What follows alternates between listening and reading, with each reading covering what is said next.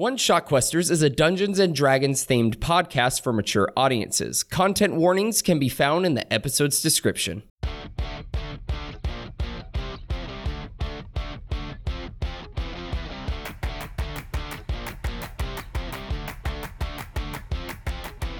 Hello, Questers, and welcome to Monsters in the Mist, a Dungeons and Dragons theme adventure that takes place in the world of City of Mist. My name is Duke Davis, and I am playing Trevor Anderson, an inspiring content creator who has been chosen to harness the powers of the Dungeons and Dragons Player Handbook. Uh, fun fact about Trevor he's trying to figure out a new name to trademark for his charity because it slipped his mind that there is already a charity out there called the Trevor Project. Oh no. You said it, and I was like, oh. yeah, all of you, Jacob told me, all of you, like, went like, does he not know? And it totally just went right over my head. Hello, uh, I am Tori, and I am playing Alice Carrol. Uh, she is an up and coming dancer who has been chosen to harness the powers of Peter Pan. I'm Reid, dabbler in all things nerdy, like a David Attenborough of nerdom, or an off-brand MatPat. You can find my Instagram at Reid Chronicles, and my YouTube is Reid's Side Quests. My character I'm playing is Liam Beck, a professional fake medium who has very recently and ironically lent the powers of the Norns, or the Norse Fates, and is very unhappy about it. My name is Matthew Gonzalez, lover of laughter, performer, and musician. Um, and I am playing Evan Drake, a 17 year old kid in the foster system who has been uh, given the power of the ugly duckling. And my name's Michael. I am the Dead Aussie Gamer, and I am the master of ceremonies here on this amazing podcast called Monsters in the Mist. I, I believe that I will just simply swoop everyone in and uh, get started with today's episode and our newest arc of this incredible story. Ba, ba, ba, ba. Sorry.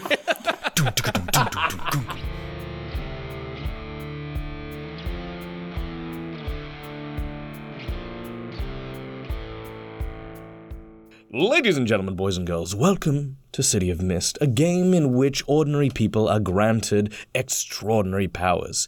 We find ourselves in the center of a district known as Silver Rock County, in a small but unassuming diner called Heaven's Gate. As a booth with red seats and a small table that juts out from a window facing the street has four rather disheveled looking individuals sitting awaiting their order. The first, of course, a content creator and streamer by the name of Trevor, who, surprisingly, despite having been very recently in a car crash, seems to do little more than smell like burnt motor oil. Sitting adjacent is, of course, a dancer who had recently come from a audition who had narrowly avoided said car crash, um, but uh, again seems to still be dressed in mostly audition clothes and uh, whatever they're wearing in order to keep warm this time of night. We then also have an individual who has uh, been covered in not only dirt, grime, but also the blood of a very, very near and dear friend who has been taken to hospital to receive treatment after a car accident. We see, of course, Evan sitting here with kind of a, a strange look on his face, tapping his foot nervously in the company he now keeps. And lastly, of course, dressed in rather flamboyant clothes, albeit again kind of scuffed up and a bit smelly from the uh, the sewer transport, uh, we see, of course, the person of mystical arts known as Liam. The sounds of the diner fill this entire area. There's about a half dozen people here getting orders. The wait staff are moving back and forth, and you can hear over everyone's conversations the clanging and clattering of the kitchen as a heavy set individual uh, prepares uh, breakfast, even at 6 p.m., alongside uh, the usual, um, you know, various uh, chicken fried steaks and uh, pancakes and other assorted meals that they serve to those who travel and traverse through Heaven's Gate. The four of you have never met each other before, but that car crash, something resonated with all of you. Something drew each and every one of you together, and after taking the lovely and uh, an amazing foster mother to uh, to Evan to hospital, our heroes have gathered to discuss what the hell just happened? After having a near death experience where he literally saw the light flash before his eyes, grasping his glass in front of him, feeling the moisture coming off of it, and he's just gonna do the little tapping on the glass, making the little like noises with his mouth as he looks around because he doesn't know if anyone else is aware that they are now in this role of we need to find the monsters in the monster manual and put them back. And he just doesn't know how to bring it up. That's all on his mind. So, um, Wild Night, am I, am I right? Uh, do you guys think the this place sells shawarma? Looking across, Evan, you cannot get your mind off Elena. The hospital is across the road from the diner, so, you know, this is kind of like a convenient spot for you. But your eyes every now and then seem to dart across. Your mind wanders between what Trevor said, and of course, whether or not the person who had raised you is okay. The hairs on his arms are still just like standing up. He's just kind of in shock. Yet he finds himself surrounded by these people. He looks up and he says, I do think they have shawarma here. Oh, thank goodness. What what do you guys like to eat? Uh, by, by the way, um, uh, Ev, uh, uh, Evan, was it you? You you doing okay? Who was the who was who's the lady that we took to the the hospital? She seemed quite important to you. Um, if, if you don't mind me asking, it's totally fine if you don't want to. I know I, I know we're just strangers, but like Yeah, my thing no. is I, I'm really comfortable No, just talking to strangers. Uh, that was a uh, Elena. She's my foster mom, so she's kind of been taking care of me for quite some time now. So Taking a look at Evan's appearance, when he says foster mom, Evan looks maybe in his mid 20s to early 30s. Um, very, very much um, not rel- not not kind of in line with the woman that you, Trevor, had seen uh, be rescued from that car crash. So what are, what are you like? Is there is there a new policy with the the foster what? No, um, system where you mean- can be like 20, 30 now? every, I mean, I look mature for my age. Definitely. Uh, Like, yeah, like I understand you look mature, but you're looking like 20, th- th- 30. Okay. Um, so I'm actually 16. Fuck's sake. You're 17. I'm 17. I'm actually 17. When we go to Gen Con, I am tattooing 17 on your fucking head. Make it a tramp stamp instead. That would be more iconic. I'm I'm 71. hearing that um, this person is only 17, Alice, something about you suddenly um, perks up at that. Not, you know, kind of like uh, of interest, but this is curious. Somebody else with abilities. I mean, abilities that they're not real. Like, uh, you know, like you, you hardly believe that a few like hours ago you were flying in the air, in the sky. Now you see this guy who walks away from a car crash unscathed. A man who says he's a 17 year old boy. I mean, Alice got her hands wrapped around a milkshake and is kind of just like playing with the condensation on the outside of the glass, listening to this. I feel like we should probably talk about, you know, the whole um I don't know, power situation thing that's happening. Like I I appreciate that your your mom, your foster mom, uh, you know, we have powers, right? Or am I crazy? Liam, you immediately recall that desire you had when you were on the street, that reaching out for someone to help. And Trevor, you remember that thin golden rope that pulled you from the rooftop directly into a car. Right. Trevor is going to have a little bit of uh, realization that that event did happen after the car crash. And he goes, "Bef- Before I came to you guys, I was on top of a rooftop with whatever was giving me these powers. And in front of me, there was this golden string, and it brought me to you guys like it was like it was fate that brought us together. During all of this conversation that was happening, Liam has been mostly listening, but he also has been trying to text the client that he had missed the appointment with at this point, trying furiously to to set up a new one. And uh, as he continued to do that, he's becoming more and more discouraged. When Trevor says what he says about fate, that gets Liam's full attention, and he looks up and he goes, "Yeah, yeah, fate. That that was probably me." You, so you can um, create strings out of thin air and just like teleport people. That's your that's your thing. I don't know. I y- sure sure yeah. That's that, that's part of it. Look, we are in so over our heads here. We have no idea what's going on. I, I mean, it's it's exciting, yeah, but like, do we understand the consequences? You all, I hope you realize you all almost just died. We we just almost killed people. That that happened. That was a thing. Yeah, we prevented it, but what happens when we don't? Next time right? I mean, As you say these words, all of a sudden you see these massive hands uh, sort of grab around the back of the booth that uh, that you're in. Uh, as Trevor, right behind where you're standing, this large, looming, blue-skinned individual, a humanoid with rippling muscles and a D20 for a head, suddenly rises up and says. Yes, that is an interesting question. What does happen when powerful beings do absolutely nothing in the face of evil? That's where evil triumphs, but not on our watch. And as this happens as well, uh, you suddenly see behind Alice there is this uh, sort of a small glimmer of light that sort of spirals around from this mist before you see what looks to be a pirate esque fairy with a huge puckish grin.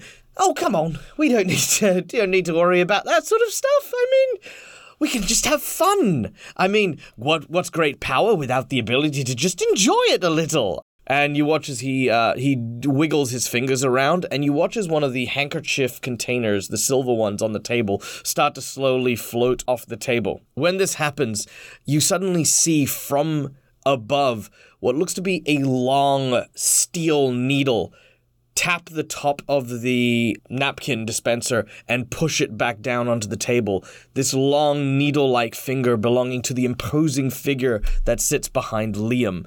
As you can see, the uh, large. Hooded oracle like Norn with its nail like nails made of like needles and these golden threads circling around it.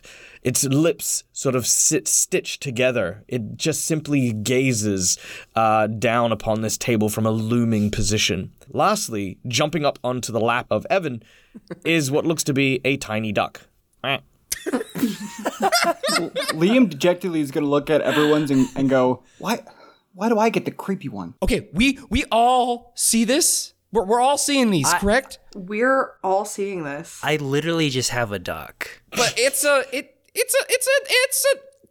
Trevor's gonna look at the duck a little bit more closely. Is the duck cute? Uh, it's pretty cute. It's it's it's it's definitely a young duck. Okay. Uh, maybe a little bit on the like homely side because it's got like that that puffy gray downy fur, and it kind of like starts to uh sort of clean some of its feathers under its wing as you're looking at it. Okay, It does, by all intents and purposes, just look like a duck. but it's it's a really good, cute looking duck. You do have a point. It actually is quite cute. You could have Liam's if, like, it's it's it's that or that. Yeah, I'll, I'll stay with the duck. We're high, right? This is a bad trip. We're high. There is a blue man, a blue a blue man with a with a weird thing for a head. It's called a D twenty. I don't have time for this. Liam is he's going to put his hand out and he's going to say, "Shh, shh, don't don't say things like that in a public place too loud." And then he's going to look over at Evan and Trevor and say, "Also, when you're looking at the duck, just be careful how long you look at his lap because it doesn't it doesn't look right in the public area, okay? People can't see it. I'm assuming others can't see this." No sooner than you bring this up, the waitress, a very, you know, very attractive Greek woman uh, with long curly black hair, uh, approaches and says, uh, "Can I top you up?" With a pot of coffee in um, in her hand, as well as a um, uh, a tray filled with just some plates that she had gathered from the other tables. Yes, yes, please. Uh, I'll take some coffee. That that would be great. Thank you. She begins to, and you watch as all of the creatures behind you seem to just watch the pouring of the, the coffee cup. She doesn't seem at all bothered. Uh, you even watch as some of the Norn's hair sort of falls down almost by her hand, uh, nearly brushing it, but she seems to not even hesitate as she finishes pouring. Uh, she says, uh, "The rest of you would uh, would anyone else like some?" Hey, a quick question for you. Yeah. By chance, have you seen some cosplayers come in here recently? Have like, have you seen someone who's like kind of dressed up as like a blue genie or a, a mummy-looking figure with the mouth sewn shut? Uh, uh, um, some little boy pirate and a and a, and a duck. They have a pet duck too. A pet duck. Oh, well, uh, well, no. Uh, but is is there a, a convention in town? We uh, we always like to uh, to to welcome all kinds of people to the to the diner. Heaven's gates for everyone, after all. Right. Thank you. Uh no, there there's nothing. It's just you know how some of those cosplayers who are on the street and you know they they say free picture, but in reality you got to like give them like 5 bucks or whatnot after the picture. Yeah, no, I was just I just wanted to make sure you know this this place was safe.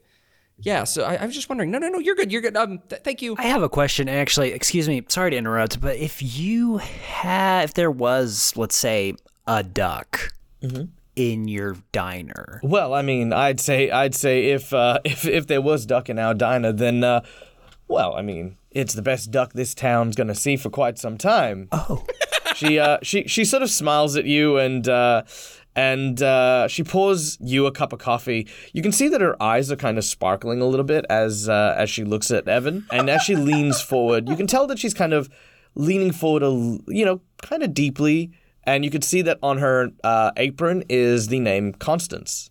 As she says, "On the house, sugar." Liam's gonna roll his eyes and just mutter, "Pretty boy" to himself.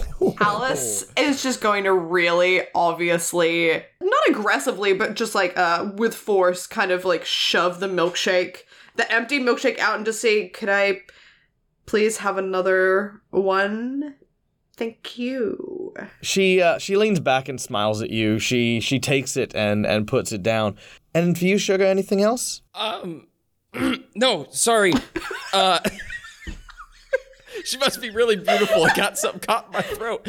Um, n- no, just no. We're we're good. We're we're we're, we're, we're no. We're we're we're good. We're good. We're great. We're we're better than ever. and then Evan kind of and he says, "Thanks for taking care of us, Constance," and gives her a wink, and then he kind of leans back. She uh she she smiles and and walks off. Now uh Constance is uh is in her like late 30s early 40s she's very very very friendly and uh, as soon as she starts making her way back she starts yelling in greek at the uh, at the chef um who starts yelling something back Trevor's gonna take that moment with it being a little bit louder with the milkshake going on, and he's gonna motion everyone to get closer. the giant mythos lean in to get closer as well Oh. and the duck goes Wah. Oh my god. Liam is going to shudder. Uh, Okay, cool. I guess, we're we're all a part of this. So let me explain to you what this thing told me. my name is pb PB, th- yeah, P- PB. Thank you. Sorry. Uh, so PB said that we have been chosen to harness these powers, and it is now our duty, whether we like it or not, to find monsters that have been released from the monster manual from like Dungeons and Dragons. And so it's our job to go find these monsters and put them in. I don't want know which monsters have been taken out, how powerful they are. So yeah. Oh, do not worry. There are plenty of powers and abilities that go completely unseen. Anything you use with your powers will not be recognized by the sleepers. Those who have no abilities themselves can't even perceive it. Uh, observe. You watch as he uh, he leans backwards and takes salt and pepper from the table ad- adjacent to you. Uh, as people are eating, they do not seem to notice the salt and pepper missing. As you place it on, as he places it onto your table, you watch as they go to like salt their eggs and stuff like that, and they're like, "Ah, they forgot the salt. Um, they look over. Hey, uh, uh, excuse me, sorry, are you using those? Oh, uh, Trevor will. No, no, no, no. Sorry. Um, they just. Sorry, we just really like salt and pepper. Here you go. As you do so, PB slaps it out of your hand and uh, it falls onto the table. He sort of like stands back and says, "Ah," as he's like, "What the hell?" And he's like covered in salt. Sorry, arthritis. And he's trying to turn right back around and be like, oh. And he goes, "No, no, no, it's it's okay, thanks." And he, he kind of dusts himself off and goes back to his dinner. Alice, with just witnessing what has happened, s- seeing the fact that these people seemed to not have any idea, is gonna kind of be filled with this like childish wonder, and she's gonna start floating and just float up to the roof and just like sit upside down on the roof like cross-legged.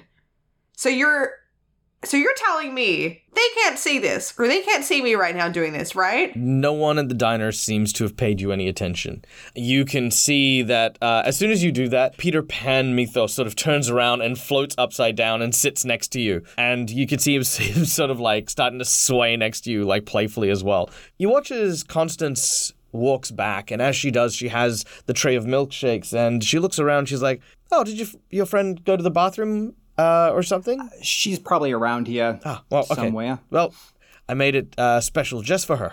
Uh, and you watch as she's like made the milkshake with like a really, really large scoop of ice cream, uh, some like extra sprinkles and stuff like that, and some chocolate syrup.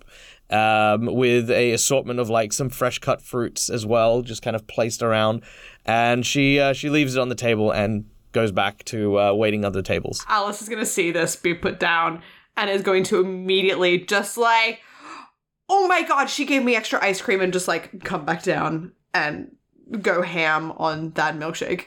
Evan is taking all of this in, and he's quite disappointed, and he just looks down at his lap Wah. at the little duck, and the duck's like looking up at him. And he's like, come on, do something. Do something cool. Please. You watch as you watch the duck sort of uh, looks over at the table and finds a fork. It opens its mouth and bites on the fork and then swallows it. like, wait, no, hold on.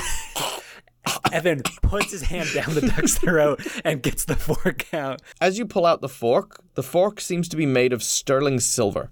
Oh my gosh. quick, quick, give me your forks. Evan takes all the forks on the table and starts shoving them down the duck's throat. Forcing this poor duck to deep throat forks. And then, and then Evan's like, okay, wait, hold on, hold on, hold on. We have to wait because it was about like five, ten seconds, right? Just wait, wait for it. And you watch as it spits out these forks. And uh, the forks, uh, they don't look quite the same, but they are made of different materials. Some of them are, are copper, some of them are gold, some of them are, uh, again, more silver. Uh, but they're all very, very beautiful and artisanal in nature. I don't know. Do you guys know? I think I could probably sell these and, and pay for Elena's hospital bill. That's great. Th- this is great. All of this is great, guys.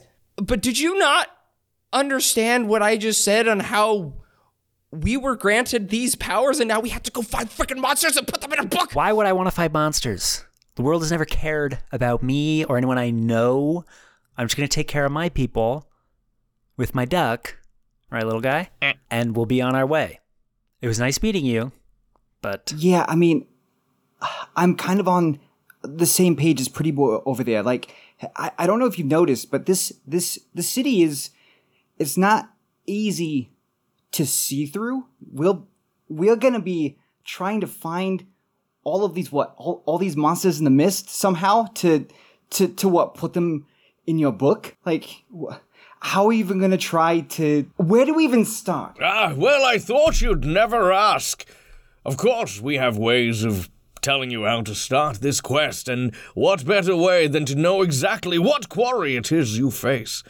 Now, unfortunately, the monster manual itself is a tome of much evil, and there is many things that would do harm to you and those you love if you are not careful. Sadly, I have no way of tracking them, but once you enter the vicinity, behold. And you watch as around his neck a series of seven dice, each a different uh, with a different number of facets on it, begin to float out and into your hand. Each of you now possessing a glowing D20. Each of these are attuned to myself and the powers that I possess. It allows you to glow in the presence of one of these monsters from the manual. It'll seek out an initiative well, at least seek out some form of initiative. But as far as where they are beyond that, well. And he starts to gesture over at the large, scary, imposing needle finger lady. Of course, that's uh, that's that's on on me and uh, Big Mommy over there, isn't it?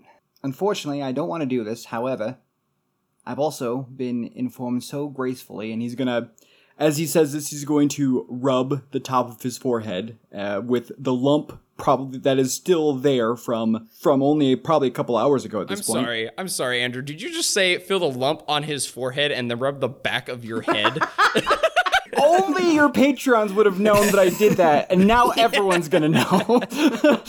We're gonna title this episode "Bump on the Head." Uh, but he's gonna rub the bump on on his. I was trying to say top of his head is what I meant to say. He's gonna rub the, the bump on the top of his head, remembering what happened only a few moments ago, and he's gonna say, "I've been uh, informed that if I don't help you on your, I guess, quest or whatever, that um, it's uh, peril for me." Uh, probably death in uh, an excruciatingly painful way. So, uh, y- I guess I'll help somehow. You watch as a large hand moves past you. Again, these golden threads hanging loosely from her arms, which are stitched together to create this very, very elongated appendage.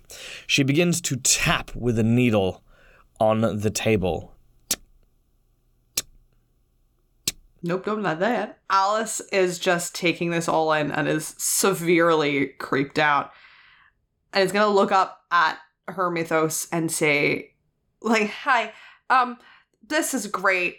However, I didn't ask for this. I don't have time for this. I have a callback next week. I need to I'm I'm late. I have a studio booked. I'm losing money right now being here. I need to get practicing. Good luck. Um, great to meet you, and great. Ah, and she's gonna start to stand up as if to leave. As you go to stand up, you suddenly see Peter fly down. Peter has a different look on his face. Something's wrong. Something's. I sense it. And you watch as what looks to be a tiny glowing light floats in through the window, through the glass, onto the table in front of you. An overwhelming sense of loss suddenly permeates through your body. You've never seen this glowing orb before. You don't know what it is. No, it's a fairy. But what it does do is it begins to laugh with a child childlike laugh before flying over to Peter. He puts it in a bottle on his belt and he says, Something's wrong. And uh, you suddenly see a series of ambulances start to hastily move to the hospital nearby. You then watch as they start to unload a bunch of children out of the back of an ambulance. Each of them partially turned to stone. Some of them, it's just their arms and legs crying out in, in pain and in sadness. You feel their fear. You feel their sorrow, Alice. Uh, as you can see that a few of them that have been brought out have almost been completely transformed to stone as well. Their whole bodies now rigid and frozen. Alice, her stomach has just dropped. All of the hair on her arms seems to stand up as she watches the kids being taken into the hospital. And she's going to look at, at, at Peter. What's happening? I don't know. This this shouldn't happen. Something is is is is stopping them. Is it's it's it's hurting them. This little fella here, he's he's he's telling me something. Something got him. And his friends. His voice is so soft. I think whatever's got them, it won't let them die, and it won't let them live. It's like they're stuck in between. Lost. Lost boys. Lost girls. Not like this. Not like this, Alice. Trevor looking out the window in mainly shock. I'm going to say he unknowingly invokes the bard class as he's gaining a sense of motivation. You feel a surge of, let's call it virility, that gives you uh, a, a rush of energy uh, you you suddenly you feel you feel like your your chest is out. You're sitting up straight. That confidence in you is now just swelling more than it ever has. Actually, Trevor feeling that, he's going to do a little bit of a, a scoot out of the booth he's sitting at and be at the end of the table. And he's going to hold on to each side. He's going to look at everyone sitting at the booth and all the mythos. Listen, we didn't have a choice in this. We didn't ask to have these powers. But guess what? Those kids did not have a choice in this either.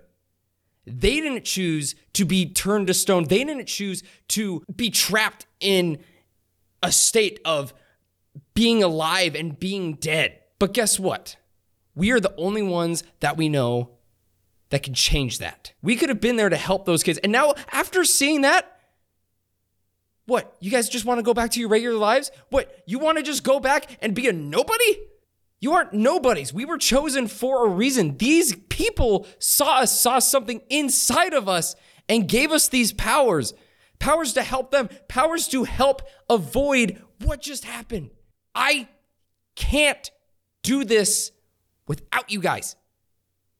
I have no other choice. My goal is to inspire them. all right. And then vicious mockery. No, I'm kidding. no, just straight up inspire. Liam is gonna. He was gonna take. A, he's going to take a, a deep breath and just say, uh, "Well, uh, color me inspired. Let's go." And he's gonna stand up and he's gonna. Well, he's gonna follow. As you attempt to do so, you feel a large hand grab you by the shoulder and sit you back down. It is from your mythos. She is holding on to you as you realize that as she's been tapping, you look at the surface of the table, and she has actually tap drawn through tiny dots a map of the city, and she seems to have highlighted a position which you guys know as Ambrose's Wax Museum, which is currently about two hours walk south of where you are in Timcaster. It, it looks like. uh It looks like that's our destination. I'm gonna look over at at my mythos, just to make just to get confirmation. She gives you absolutely nothing. She, she she's just she is just uh, because the hood that currently covers her eyes has that kind of like glaring like eye pattern on it, and her mouth is sealed shut. Her attention seems to be only, almost entirely on your reaction as opposed to giving you one. I'll take that as a yes. She unleashes she releases your shoulder from her her grip. Alice is been wa- has just been watching the kids this whole time with this just almost hollow feeling in, in her chest and is going to look back at Peter and say they're they're lost. Peter, again with with that large grin no longer on his face, seems to just um, seems to nod very slowly at the question. Alice just takes a, a deep breath and okay, uh, I've I know what that's like. I'll I'll help. I'll help. We can we can we can we can help them and she kind of does like one of those really like half-ass kind of like fist bumps like yeah go team um sorry i don't remember anyone's names i don't know if we've actually been introduced Um, hi, I'm I'm Trevor. that seems about fitting. You might have heard of me. I'm uh I am and he's gonna get into his character voice and he's gonna say Liam Beck the Magnificent at your service. Yes. I I have sadly heard about you. Of course you have. oh, it's not good things, honey. Don't get too excited. Yeah, the stuff they say they say about you on Reddit is mm-mm. Oh, you're that what the commercial, the guy in the commercial. Yeah. Oh, who? Okay, yeah. All of a sudden, the TV turns on, and we get to see the commercial in question. Is your life difficult? Do you feel lost and alone? Are you looking for inspiration? Well, look no further than Liam Beck the Magnificent. Hello, yes, I am Liam Beck, and I am here to talk to those beyond the grave. Do you have a loved one who's passed? I can help you contact them. Do you not know where to go? I can help you. Constance, turn the fucking channel. And you watch as the as the as Constance says, "Oh, I can't stand that guy. Oh, Liam was watching it with pride, like a gleam of pride in his eye, and when when he hears him say that, the the, the pride is going to be gone a little bit. It's, it's just kind of a break, like kind of a shatter in his ego, just a little bit, and he's going to say, "Well, everyone's a critic. I think it was great." And you watch as he says, "Who says that?" And he, he, this guy with like a giant beard kind of like looks around. I think it was that guy over there. I'm going to point to somebody on the other side of Um, he, he definitely pays attention to them. Now, um, Evan, while uh, while that's going on as well, you uh, actually can't take your eyes off the table. Now, um, the location of the wax museum is actually not too far away from your foster home. If whatever is doing this happens to be targeting children, then that means that your home may not be safe and you have a difficult choice to face. To be here, waiting to find word about Elena, or to go see if the kids at home are okay. Evan is thinking so hard, his mind is almost blank.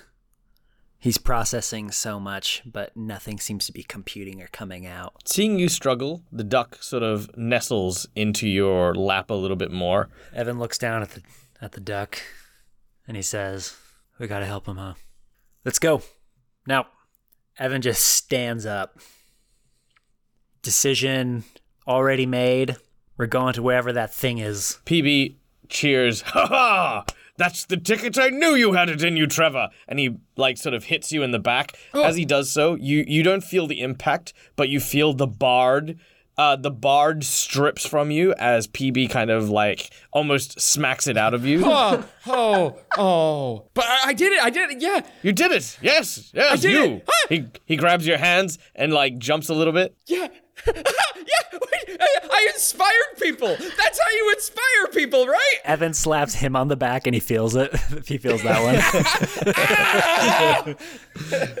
You then you then watch as everyone in the diner has stopped eating and is just watching Trevor just jumping around with his hands out, screaming at the top of his lungs. Let's go. Come on, let's go, guys. Oh, oh, yes. You you rush out as you as you do so, uh, making your way out into the streets of Silver Rock, following the the directions that the fates had given you. The journey is uh, not long. I mean, does anyone have a car? We did have a car. We have the sub, the subway. No, Alice takes the subway.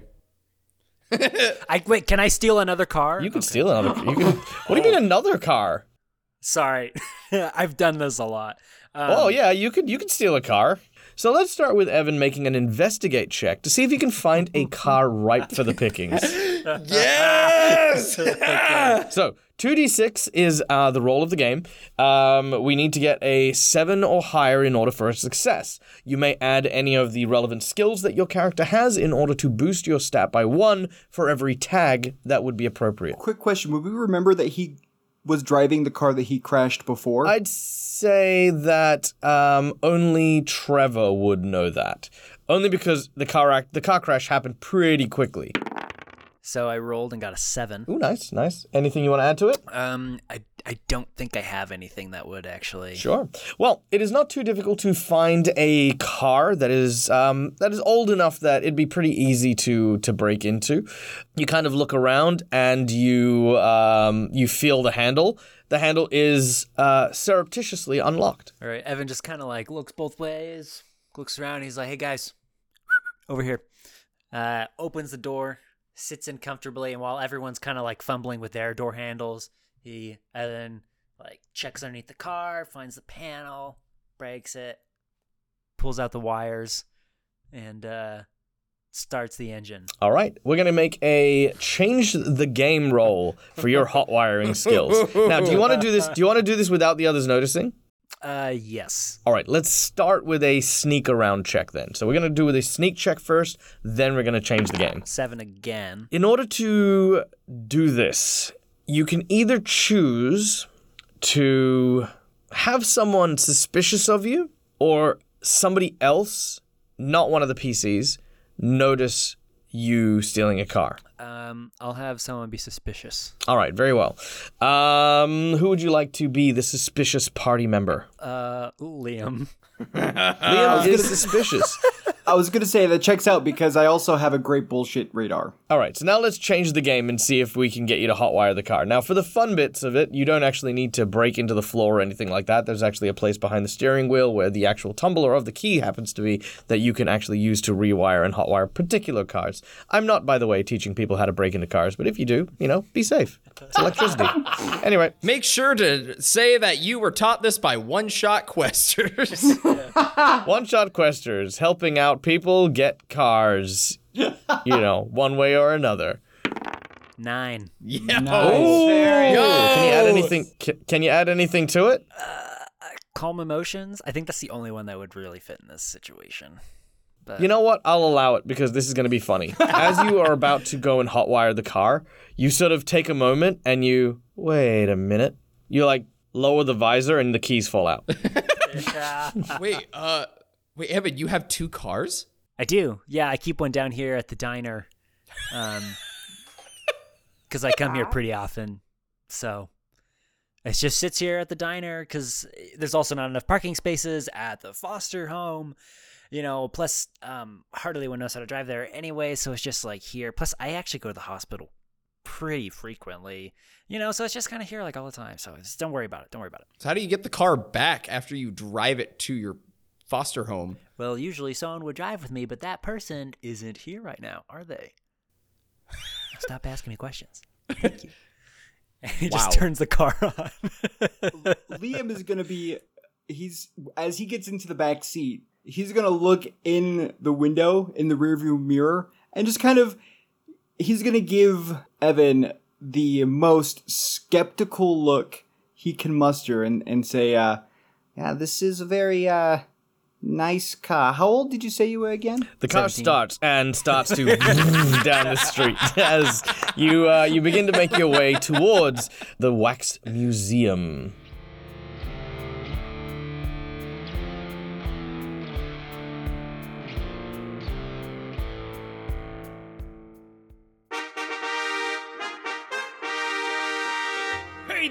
There, Adbarian here, and I'm excited to give a shout out to this episode's sponsor, One Shot Questers Patreon. Our content is made possible thanks to the incredible patrons who support us there. By becoming a patron, you'll gain access to awesome perks such as early content releases and exclusive behind the scenes footage that you won't find anywhere else. Plus, if you're hearing this ad, it means that most, if not all of our episodes are available to listen on our Patreon page. So why wait? Take the plunge and pledge to our $3 tier or higher, granting you immediate access to all of our fantastic episodes. Simply visit patreon.com slash one-shot-questers and you can also find a link in our description for easy access. Pledging is one of the best ways to show your support, so if you believe we deserve it, go ahead and pledge today. We sincerely appreciate your support. Now without further ado, let's get back to the show.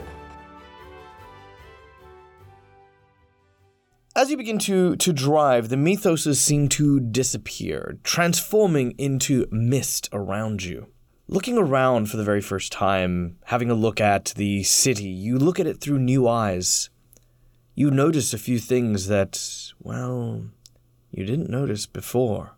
Out in the distance, you swear you can see the silhouette of a large blue bovine of some kind towering over a few buildings as it moves through the city streets.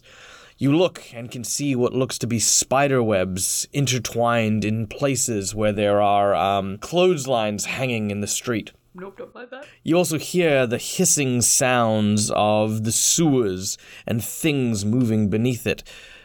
Something has awoken. The city stirs and moves as you drive through this district. Down towards Bastille County. It is within 15 20 minutes that you arrive. Where are you guys going? Will you be guys be going to the museum directly or are you going to walk from the foster home? I guess it depends where uh, Evan is driving us. Yeah, Evan, where are you taking us, buddy?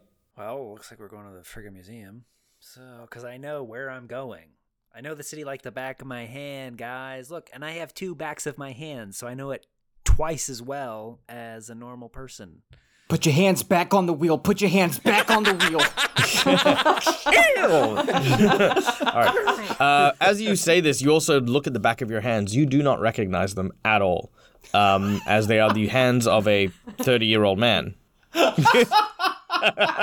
Alice is just kind of taking in the, the city around, kind of seeing all these, the weirdness that is suddenly very clearly there. So, uh, okay, are, are we going to the the orphanage first or, or, the, or the wax museum? Let's stop by the foster home first. As you uh, veer off, you eventually make your way to Bastille, where indeed you find yourself pulling out in front of a uh, two story, very, very narrow uh, apartment building uh, that serves as the foster home that Evan had grown up in. You can still see the signs of the crash being cleaned up, um, little, little bits of um, glass and um, and metal kind of uh, around on the floor, and a fire hydrant that is now wrapped in security tape and cordoned off as a uh, uh, under repairs kind of thing. You see a number of the kids see the car pull up, and and you know some of them start to like kind of, uh, you know, like start inspecting, you know, like who the hell's this, you know, what the heck, you know, ooh, a new car. All right, so we arrive and Evan parks the car and he's looking at the kids, and uh, he goes to the door to open the door to the car. And as he looks, he sees his hand and remembers that he's not looks like Evan originally does, and so he he stands up and gets out, and he just looks at him and he goes, "Hey everyone, uh, Elaine's in the hospital, but she's doing well, um, at least that we know of. Are you guys doing okay?" Uh, one of the kids, uh, a boy named uh, Alan, says, uh, "Yeah, no, we're we're fine. Uh, when when's she coming back?" You see about a half dozen of the kids have sort of gathered up to try and li- listen to you as the others get out of the car as well on different sides. They they've kind of driven their attention towards Evan. Is she gonna walk again? Is she awake? seems like everything is under control. There's professionals taking care of her right now. But what we need you guys to do is to stay safe and just be on the lookout, okay? You see that the the kids are afraid and they seem to be kind of nervous as they they look at each other. They then uh, begin to separate as Parker looks up from the stairs. We don't need your help, buddy. I can't remember what his voice was. Hey, l- hey, listen, man. We don't need your help, okay? Like, uh, you know, we, we we do plenty fine on our own, okay? We don't need some some adult in a suit telling us what to do. Though, uh, you dress more like your mom decides what your clothes are. Evan just kind of kind of puts his hand in his pockets and he looks down. He's like, "Yeah, it does kind of look like that, huh?" Well, Parker, we'll see you around. And Evan gets back in the car. You see that Parker kind of gets like, kind of raises an eyebrow at the fact you knew his name. I thought we were just gonna walk. Walk. Oh, okay, sure. Could I, could I get the uh, could I get an investigation check from the three who didn't go back in the car? oh, oh no. I'm using digital dice, by the way. Same. You are not allowed. No, go, go ahead. I don't care. But please. Sweet. I got a nine. I got a six. Ooh, I nine to six. So, also a six, but I'm gonna use cold reading. Uh, yeah, no, that'll help. Yep. Looking over at the kids, they are definitely concerned. Not just about uh, Elena, but something else. There's like kind of a, a tension that you could almost cut with a knife between them. Uh, you could see that they're almost like a few of them are out, like searching the grounds or trying to find something. Uh, a few of them are talking with some of the others and kind of still looking around beyond the foster home, like out into the streets and the like. Liam is gonna pick up on that, and he's gonna get into his character. Uh, He's um, everyone else around him will kind of see him. He, he he usually walks in kind of a slumped way, but he's going to his back is going to straighten, his shoulders are going to come out, and he's going to stride confidently, go down to one knee to one of the kids and say, "Is everything okay? It seems like you're all looking for something." Parker will just begin starting to like berate uh, Liam during this, like like you know, just this back and forth, like this is none of your business, this doesn't concern you. There's just a lot of yelling. Watching it all unfold and having this almost like flashback to being adopted. All right, y'all need to pipe down. We're just here to help, all right? Just take a breather, Jesus Christ. And specifically, he's gonna look at Par- Parker and be like, Bro, you need to chill. Nobody's trying to hurt you here. We're just trying to help.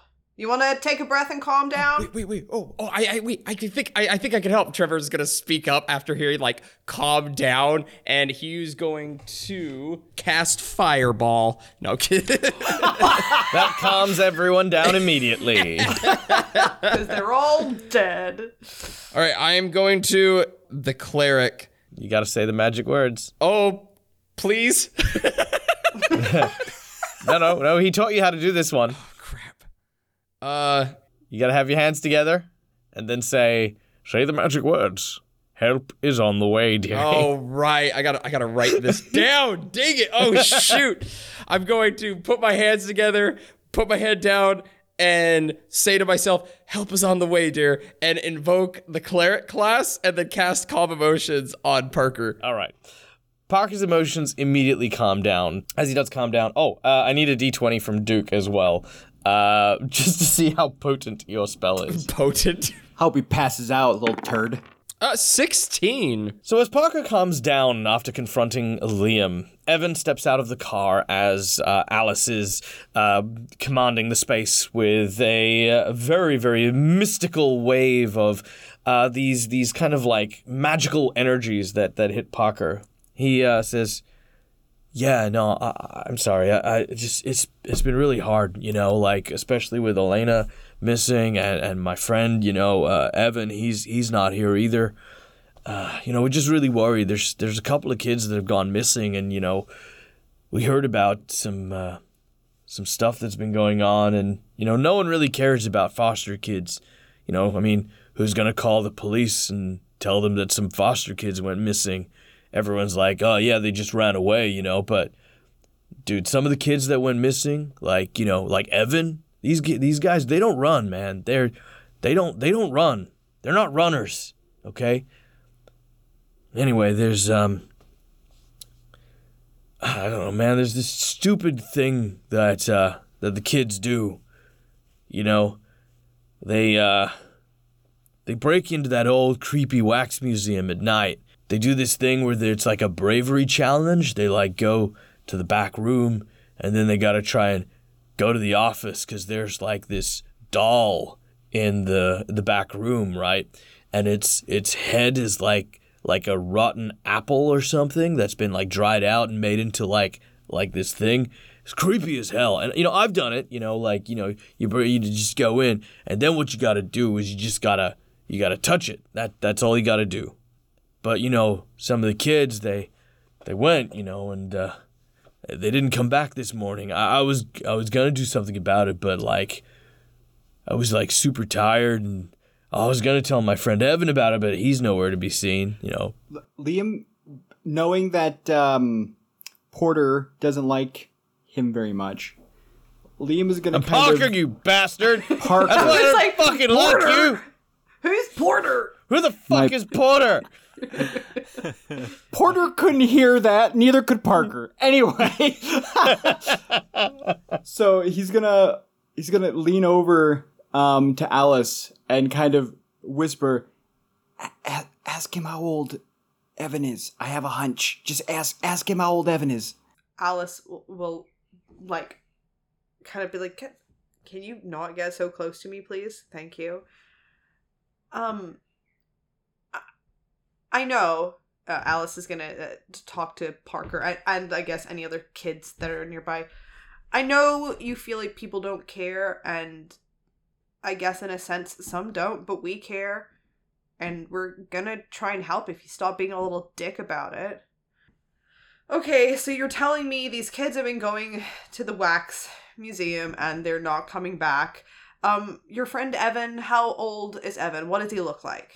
Uh, Evan, oh man, like he's uh he's got like olive skin and like wavy hair, and he's like he's like sixteen, man. I- is, he is, is he sixteen? Evan, Evan, seventeen. Evan, seventeen. Oh yeah, dude, he's he's seventeen. Sorry, I always forget. During this whole interaction, Liam is gonna be looking at the Evan that he's just recently met and trying to watch his facial expressions the whole time.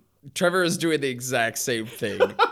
Alice is just gonna. Okay, all right. Well, can you guys like? There is clearly something going on. Can you guys just like go back inside and like lock the doors and just like stay safe? Like it is not safer for you guys to be out on the street than inside. And we'll go check this out and see what's happening. Can we? Can we do that? Is that all right with you? You're mean, lady. Uh, but but you like make sense. I mean, we can't have more of the kids go missing, and and if Elena's not here, then someone needs to step up. All right, hey guys, listen. Uh, you know, someone pull Billy out of the well, and we're gonna go. Uh, we're gonna play like games in the house for the night. Okay? Okay? Okay? Okay? Okay. Hey, I'm not mean. You're just you're being a little d bag. Just like don't be so defensive all the time. Some people are actually trying to help you. They'll uh, Parker will head inside. Uh, as he does, he kind of like looks around again. Uh, he seems to have a big sigh as he as he goes in and locks the door. Trevor's gonna speak up. Awesome. We're all adults that just argued with a bunch of children. How about we head over to the Wax Museum now? In our defense, those kids were little shits. Look, they've had it rough. Don't. Life sucks when you're in the system, all right? And Evan, why are you a 17 year old that looks like a 30 year old? Looks like your family misses you. Evan just lets out this big sigh and he says, Guys, ever since I woke up this morning, everything's gone to shit. Woke up and I was just in this body. I don't know why I look this way other than why everything else has happened today. And then Elena got hurt. I met you guys and now we're here and none of my friends recognize me. Even freaking Parker looks at me like I'm some weirdo. There's nothing wrong with being a weirdo. You can talk for yourself. You know, maybe you are kind of a little bit of a dick. How did you get adopted? We're not going into my character's backstory right now. Yeah, if Evan actually says that, Liam is gonna look at his wrist, which does not have a watch, and go, "Well, look at the time. We uh, we got to get to the wax museum, I think." You make your way back into the uh, into the car and drive towards the museum. It is not far at all, barely a couple of minutes before you arrive at what looks to be a towering two-story Victorian manor with wrought iron gates surrounding its entire uh, borders.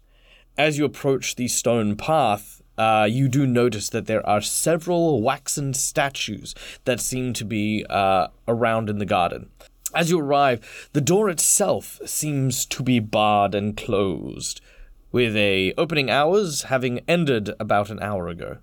as as we approach, Liam is gonna maybe not whisper, but just kind of talk to Trevor specifically and say, I, you- "You're the one who who's played um what dipsticks and dragons or whatever it's called. Um, do you do you know of what what uh, monsters can uh, turn people into you know what those kids were? Why don't I just show you when we get there? Trevor says that to not scare Liam away. which doesn't work very well because he wants to know. And so he is going to be slowly starting to walk behind everyone else. He's still going to be walking, but uh, he's still he's still scared. I know there's one. It it's like the size of a duck. You just got to make sure you don't get scratched by it. As all, like that. That's really about it. That's the only monster that can turn people into to So anyway, how are we gonna get inside the wax museum? Looking around, you can see in addition to the door, there is a large bell with what looks to be a rope that says ring for service. Ah, Ba, ba, ba, ba. Pull, pull, pull down on the rope and it plays the Avengers theme song. Whoa. There's like several of them. Whoa! A Cathedral. Th- This guy was just really into Endgame. I don't even really like the Avengers. As you ring the bell, a toll echoes throughout the chambers within. You hear the sounds of footsteps coming down a long flight of stairs before several keys which seem to open the doors.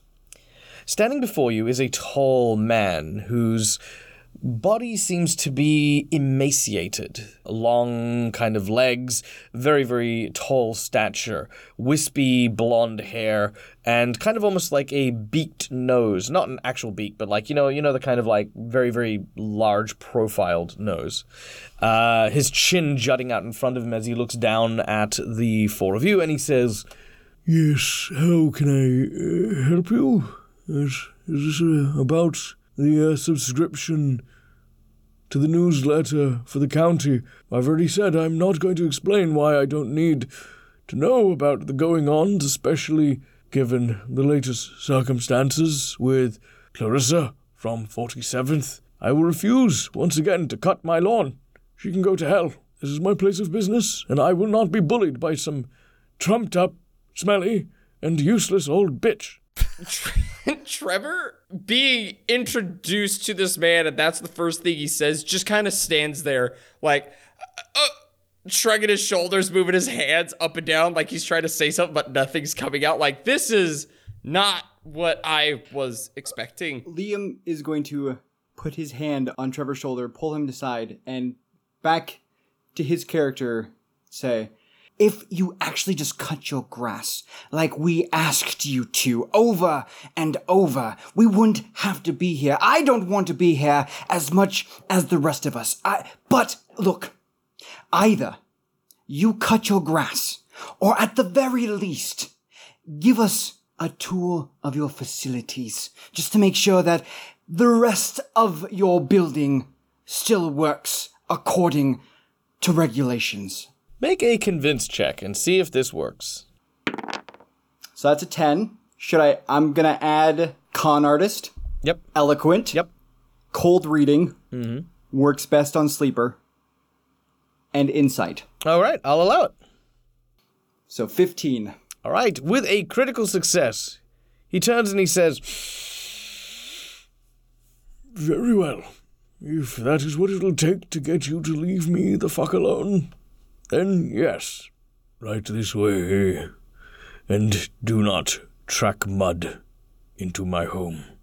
You watch as he turns and moves with the kind of grace of a large bird as he uh, allows you entrance into the wax museum. Quick question, Dag. Yeah. So we were given these D20s by PB, Yeah. and these D20s were supposed to glow whenever we were close to a monster, correct? Correct. Okay. Uh, Trevor is going to pull out one of the D20s and just act like he's fiddling with something, which would be the D20, but constantly keeping his eyes on it. Very well. Currently, it is not glowing, but you are having it in your hand, um, kind of inspecting it as you go. As you enter the wax museum, you can see that the first thing that, en- that greets you is a large entrance with two massive stairs rising up to a top floor.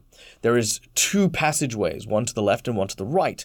To the left, it says historical works. To the right, pops, uh, pop culture and celebrities.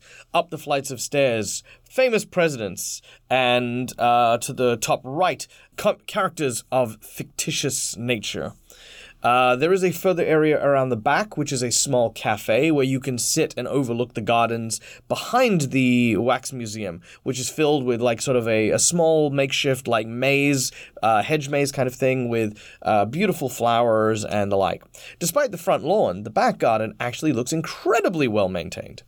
He says, You are welcome to examine to your heart's content, but I urge you, and he leans forward directly at Liam. do not touch the exhibits. If you need me, I will be in the garden. And he leans and lumbers away. Isn't he just a ball of sunshine?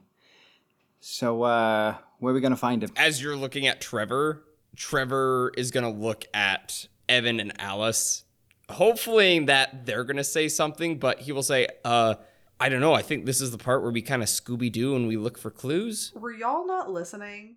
They said that the kids had to go into the back office. So I would assume whatever is getting at these kids is probably in there. I want to touch all the exhibits on the way there, though.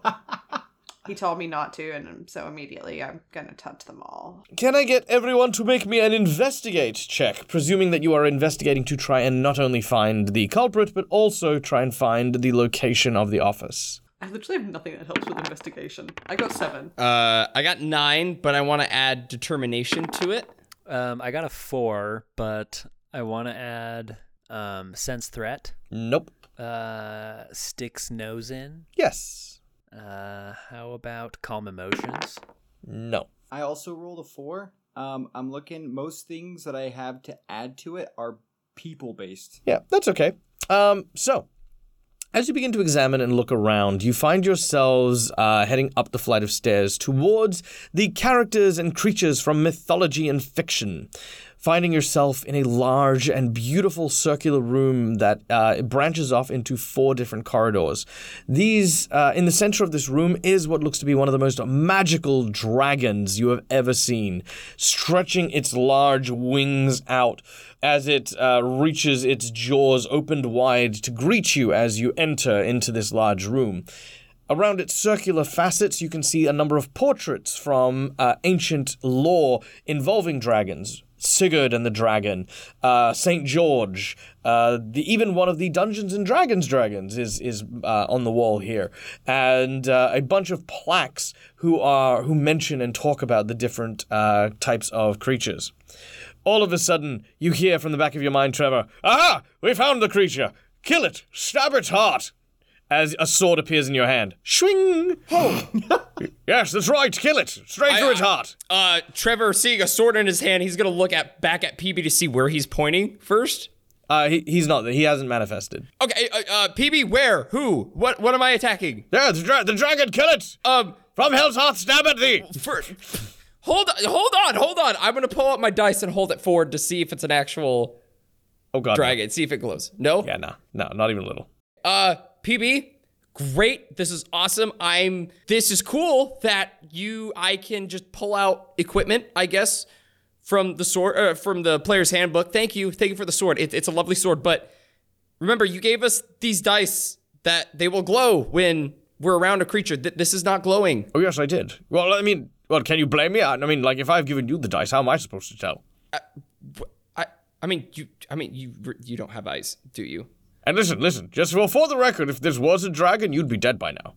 Right, Push, but it's gone. but Just listen, straight away. PB, it's Next time, you can't hesitate. Even look, I mean, what's what is this wax sculpture going to do? Listen, Slay- I'm, I'm not. I'm not hesitating. I'm just stating a point. All right. And Evan chimes in. He's like, I think you're hesitated like quite a bit. Oh, okay. Listen. All right. Uh, okay. Uh, I'm not seeing a slain dragon. no, you're Is not all I'm seeing. saying. Okay. You want to see a slain dragon? Yes. Okay. He's just gonna go up and he's gonna go up to the wax figure and he's gonna look like. I want to say like he's already out, but the the mythos is still like in his mind. So people's gonna be like, okay, look, see, I'm getting close to it. Nothing's happening, right? The dragon looks down at you. Oh, As it does so, it opens its mouth and roars. And as it does so, that is where we're going to end today's episode. Excuse me? I knew that was gonna happen!